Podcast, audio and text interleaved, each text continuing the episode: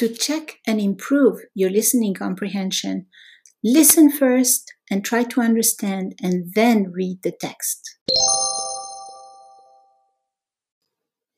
اشترينا دراجة تمرين على أمل أن يلهمنا ذلك لممارسة المزيد من الرياضة.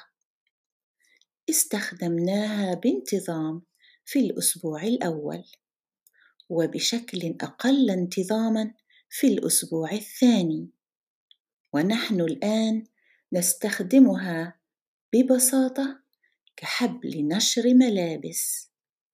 هل تشتري أحيانا شيئا لغرض معين وينتهي بك الأمر باستخدامه لغرض آخر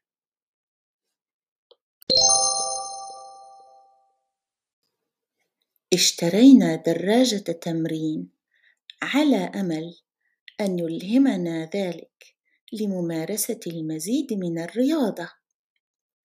استخدمناها بانتظام في الأسبوع الأول وبشكل أقل انتظامًا في الأسبوع الثاني. ونحن الآن نستخدمها ببساطة كحبل نشر ملابس.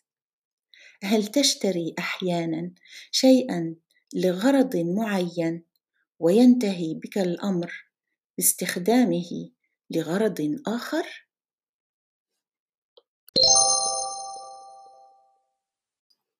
We bought an exercise bike, hoping that this would inspire us to exercise more. We used it regularly the first week, less regularly the second week, and we now simply use it as a clothesline. Do you sometimes purchase something for a certain purpose and end up using it for another purpose? Check out my YouTube channel and my books on Amazon.